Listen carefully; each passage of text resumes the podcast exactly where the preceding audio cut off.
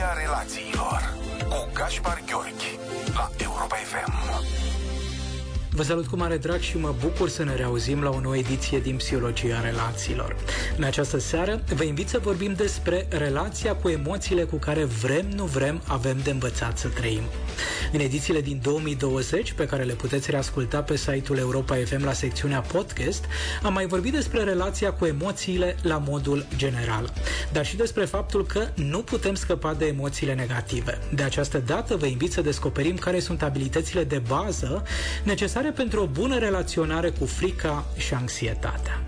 În limbaj uzual, adesea folosim cuvinte precum teamă, neliniște sau anxietate ca sinonime pentru a descrie emoția de frică. Ele nu sunt în totalitate identice, dar în mod cert sunt asemănătoare și fac parte din aceeași categorie de emoții dificile. Potrivit studiilor din psihologie, pentru a avea o relație funcțională și benefică cu emoțiile negative, e important să deținem cel puțin patru deprinderi de bază. Înainte de toate, este important să ne recunoaștem emoțiile, apoi să ne înțelegem emoțiile și să identificăm sursa acestora. De asemenea, contează etichetarea corectă a emoțiilor și exprimarea inteligentă a sentimentelor și trăirilor. Dacă sunteți ca mine sau majoritatea clienților cu care lucrez, poate v-ați dori să faceți tot posibilul pentru a controla cât mai mult frica și anxietatea, pentru a vă putea simți mereu curajoși și invulnerabili. Însă, din punct de vedere biologic și psihologic, acest lucru este aproape imposibil, deoarece frica și anxietatea fac parte din categoria trăirilor cu care noi oamenii ne naștem și care ne rămân alături pe parcursul întregii vieți. Însă, am și o veste bună, și anume, putem învăța să conviețuim în armonie cu aceste emoții, în așa fel încât să le facem față cât mai bine, să nu ne împiedice în a lua decizii sănătoase și nici să nu se opună în calea fericirii noastre. Prin urmare, așa cum avem de învățat să fim partenerii de care jumătățile noastre de cuplu au nevoie sau părinții potriviți pentru copiii noștri, la fel avem nevoie să aflăm cum anume putem deveni specialiști în managementul emoțiilor. În cărțile de specialitate, oamenii de știință se referă la inteligență ca fiind caldă sau rece. Caldă este inteligența emoțională și rece este inteligența rațională sau cognitivă. Însă, în mod cert, cele două tipuri de inteligență nu funcționează separat. Atunci când mă gândesc, de exemplu, la vaccinarea împotriva virusului COVID-19, îmi folosesc inteligența rece dacă am un nivel minim de pregătire în ceea ce privește informațiile de imunologie. Dar puterea mea de a gândi rațional va fi influențată și de inteligența caldă. Mai ales dacă am auzit multe lucruri negative despre vaccinare, dacă nu cred în progresul științei sau dacă am tendința de a evita confruntarea cu situațiile mai puțin confortabile. Desigur că inteligența emoțională, dar și inteligența cognitivă devine vizibilă prin comportamentele în care noi ne implicăm. Pentru a ne contura cât mai bine inteligența cognitivă în ceea ce privește exemplul cu vaccinarea, avem nevoie de surse de informare cât mai valide, cu alte cuvinte să-i oferim minții noastre hrană curată pentru a-i păstra nivelul de sănătate. În ceea ce privește inteligența emoțională, primul pas e recunoașterea emoțiilor. Înainte de toate, pentru a ne putea recunoaște emoțiile, e important să ne oprim pentru scurt timp din ceea ce facem și să ne întrebăm cum ne simțim. Ce trăim atunci când ne întâlnim cu emoția de frică și de anxietate? Sunt oameni care recunosc aceste emoții din cauza unei presiuni în jurul stomacului sau a pieptului. Alții pentru că inima începe să le bată foarte tare sau pentru că au dificultăți în a se concentra pe o activitate anume. Frica și anxietatea adesea ne pot face să avem o perspectivă îngustată asupra unei situații și să ne imaginăm cele mai mari dezastre și atrocități. De exemplu, odată cu senzația de viscere agitate sau de piept vulcanic, mintea noastră ar putea proiecta imagini dintre cele mai negative.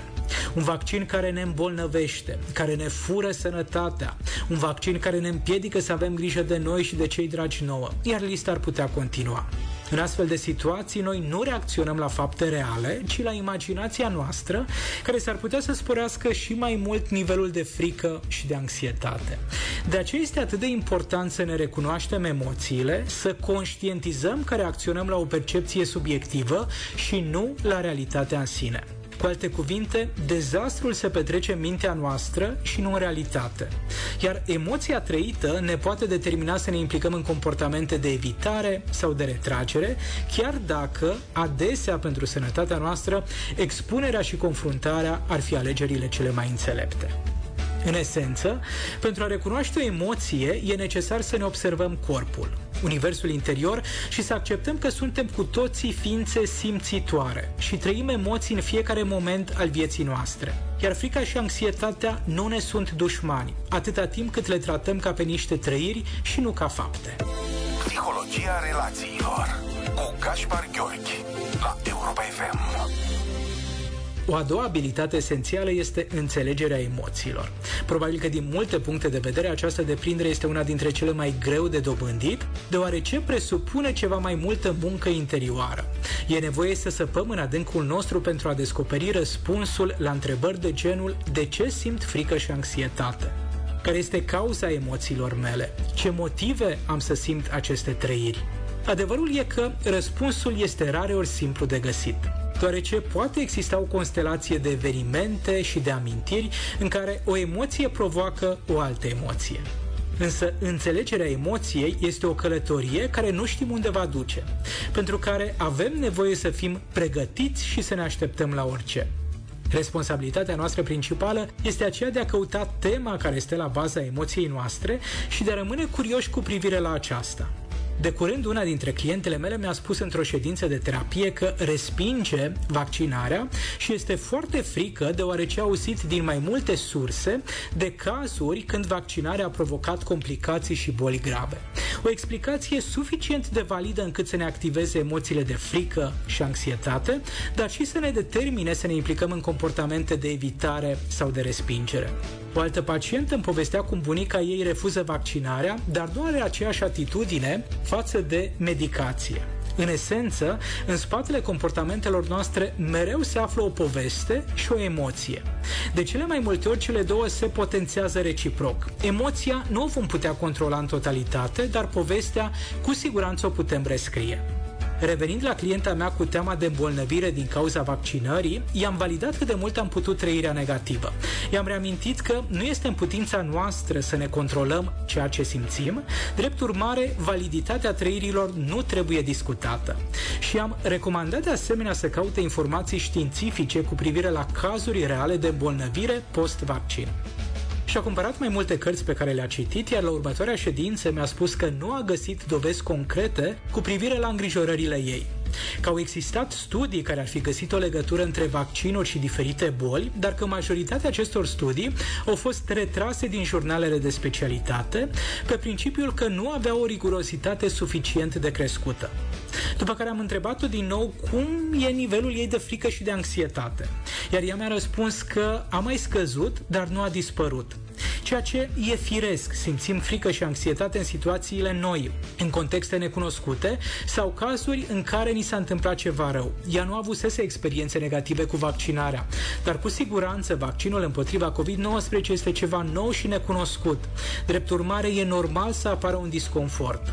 În concluzie, înțelegerea emoțiilor noastre necesită o serioasă putere de analiză pentru a răspunde onest și sincer la întrebarea de ce mi este frică. Iar căutările cu privire la această întrebare pot să dureze o perioadă mai lungă sau mai scurtă de timp.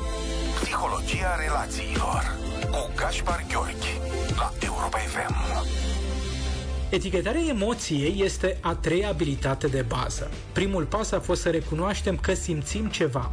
Al doilea să înțelegem de ce simțim ceea ce simțim. Iar cel de-al treilea pas este numirea trăirii. Aici avem nevoie de un vocabular suficient de bogat de cuvinte care să descrie o diversitate cât mai mare de emoții. Etichetarea este esențială deoarece, odată numită emoția, putem să-i posedăm puterea.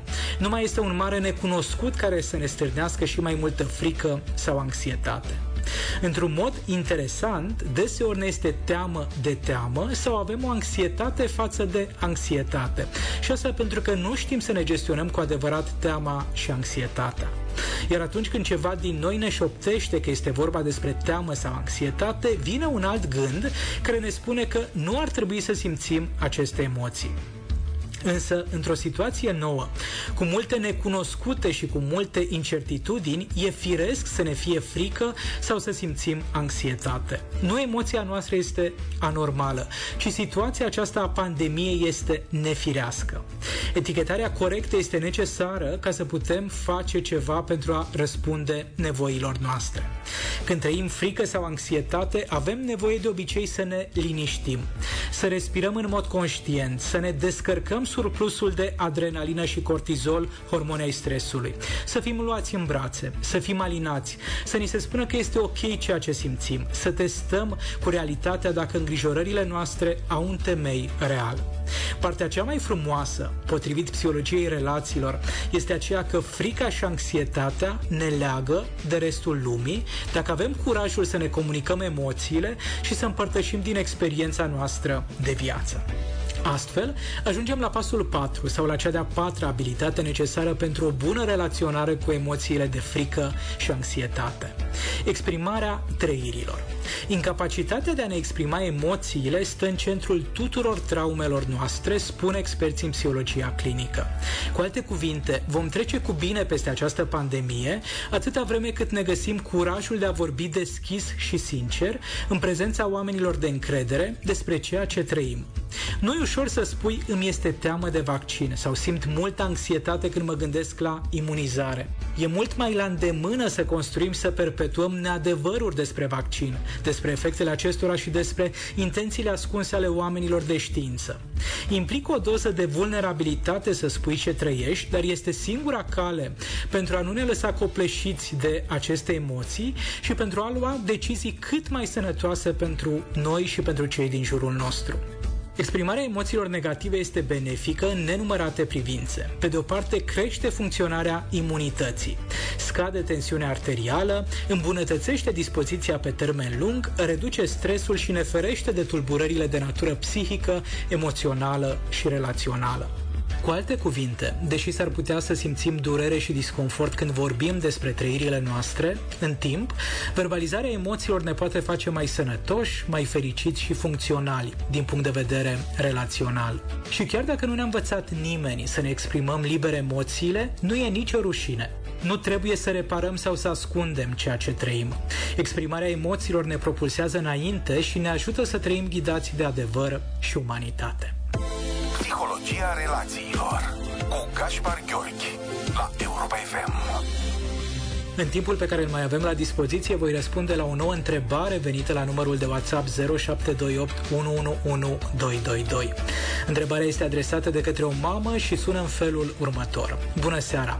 Cât e de bine să le vorbesc copiilor mei despre ceea ce simt, mai ales când vine vorba despre frică? Eu vreau să-i cresc în așa fel încât să devină niște oameni curajoși. Mulțumesc pentru răspuns, Magda.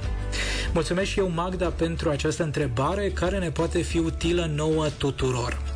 Da, rolul de părinte implică o mare responsabilitate și e înțelept să vorbim despre ceea ce ne preocupă și să îndrăznim să adresăm întrebări, dar și să cerem ajutor.